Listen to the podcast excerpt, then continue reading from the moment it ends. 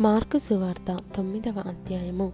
మరియు ఆయన ఇక్కడ నిలిచి ఉన్న వారిలో కొందరు దేవుని రాజ్యము బలముతో వచ్చుట చూచి వరకు మరణము రుచి చూడరని నిశ్చయముగా మీతో చెప్పుచున్నానెను ఆరు దినములైన తరువాత యేసు పేతురును యాకోబును యోహానును మాత్రము వెంటబెట్టుకొని ఎత్తైన ఒక కొండ మీదికి ఏకాంతముగా వారిని తోడుకొని పోయి వారి ఎదుట రూపాంతరము పొందెను.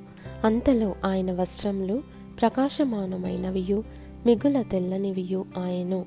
లోకమందు ఏ చాకలియును అంత తెల్లగా చలువ చేయలేడు. మరియు మోషేయు ఏలియాయు వారికి కనబడి యేసుతో మాటలాడుచుండిరి. అప్పుడు పేతురు బోధకుడా మనమిక్కడ ఉండుట మంచిది. మేము నీకు ఒకటియు మోషేకు ఒకటియు ఏలియాకు ఒకటియు మూడు పర్ణశాలలు కట్టుదుమని చెప్పెను. వారు మిగుల భయపడిరి గనుక తాను చెప్పవలసినదేమో అతనికి తెలియలేదు.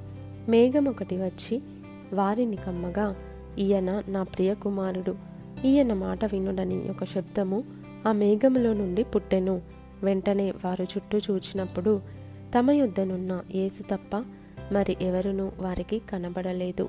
వారు ఆ కొండ దిగి వచ్చుచుండగా మనుష్య కుమారుడు మృతులలో నుండి లేచినప్పుడే గాని అంతకుముందు మీరు చూచిన వాటిని ఎవనితోనూ చెప్పవద్దని ఆయన వారికి ఆజ్ఞాపించెను.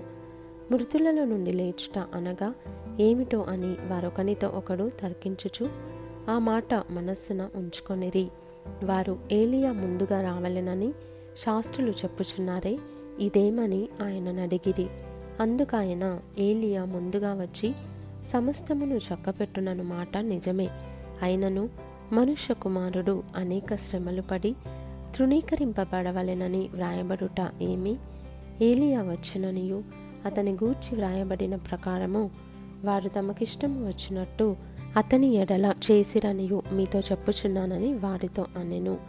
వారి శిష్యుల యొద్దకు వచ్చి వారి చుట్టూ బహుజనులు కూడియుండుటయు శాస్త్రులు వారితో తర్కించుటయు చూచిరి. వెంటనే జనసమూహమంతయు ఆయనను చూచి మిగుల విభ్రాంతి నుండి ఆయన యుద్ధకు పరిగెత్తుకొని వచ్చి ఆయనకు వందనము చేసిరి. అప్పుడు ఆయన మీరు దేని గూర్చి వారితో తర్కించుచున్నారని వారిని అడుగగా జనసమూహములో ఒకడు బోధకుడా మూగదయ్యము పట్టిన నా కుమారుని నీ యొద్దకు తీసుకొని వచ్చి తిని. అది ఎక్కడ వానిని పట్టునో అక్కడ వానిని పడద్రోయును.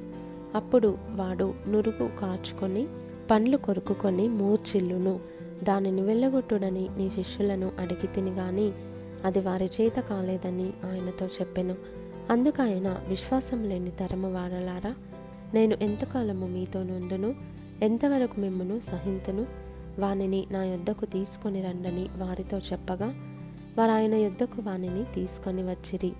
దయ్యము ఆయనను చూడగానే వాని విలవిలలాడించెను గనుక వాడు నీళ్ళ మీద నురుగు కార్చుకొనుచు పొర్లాడుచుండెను. అప్పుడైన ఇది వీనికి సంభవించి ఎంతకాలమైనదని వాని తండ్రిని అడుగగా అతడు బాల్యము నుండియే అది వాని నాశనము చేయవలెనని తరచుగా అగ్నిలోనూ నీళ్ళలోనూ పడద్రోయును. ఏమైనను నీ వలననైతే మా మీద కనికరపడి మాకు సహాయము చేయుమనెను. అందుకు యేసు నమ్ముట నీ వలననైతే నమ్మువానికి సమస్తము సాధ్యమే అని అతనితో చెప్పెను. వెంటనే ఆ చిన్నవాని తండ్రి నమ్ముచున్నాను. నాకు అపనమ్మకం ఉండకుండా సహాయము చేయమని బిగ్గరగా చెప్పెను. జనులు గుంపుకూడి తన యొద్దకు పరుగెత్తుకొని వచ్చుట యేసు చూచి మూగవైన చెవిటి దయ్యమా వానిని వదిలిపొమ్ము ఇక వానిలో ప్రవేశింపవద్దని నీకు ఆజ్ఞాపించుచున్నానని చెప్పి ఆ అపవిత్రాత్మను గద్దించెను. అప్పుడు అది కేక వేసి వానినెంతో విలవిలలాడించి వదిలిపోయెను. అంతట వాడు చచ్చిన వాని వలె ఉండెను కనుక అనేకులు వాడు చనిపోయేననిరి.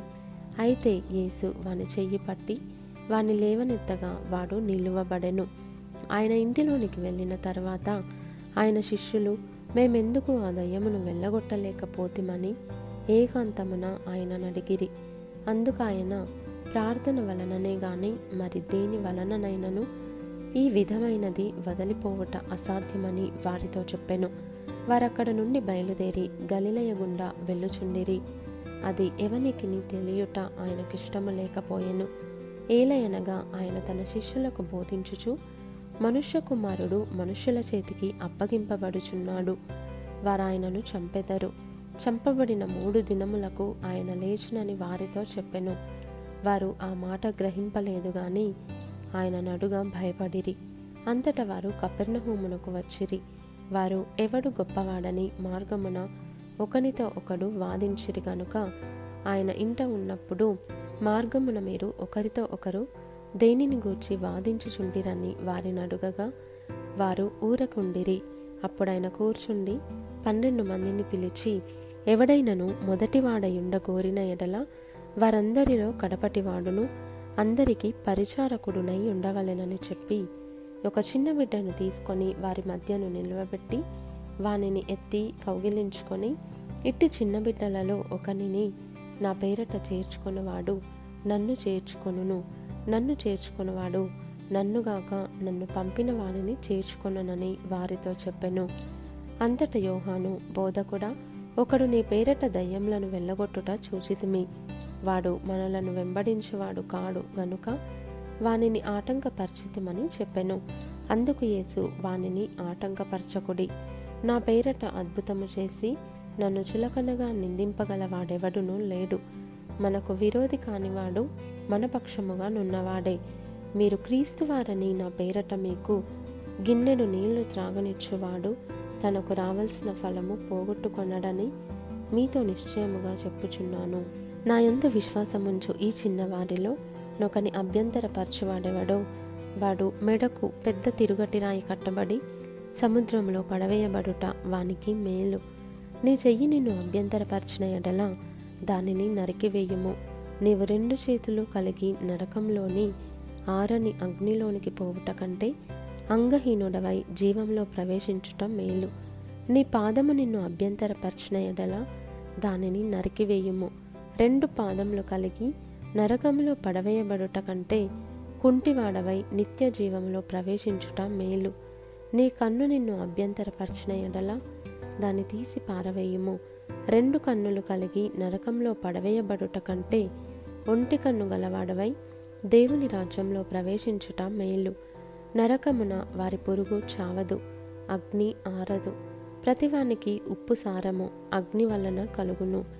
ఉప్పు మంచిదే గాని ఉప్పు నిస్సారమైన ఎడల దేని వలన మీరు దానికి సారము కలుగజేతరు? మీలో మీరు ఉప్పు సారము గలవారై ఉండి ఒకరితో ఒకరు సమాధానముగా ఉండుడని చెప్పెను.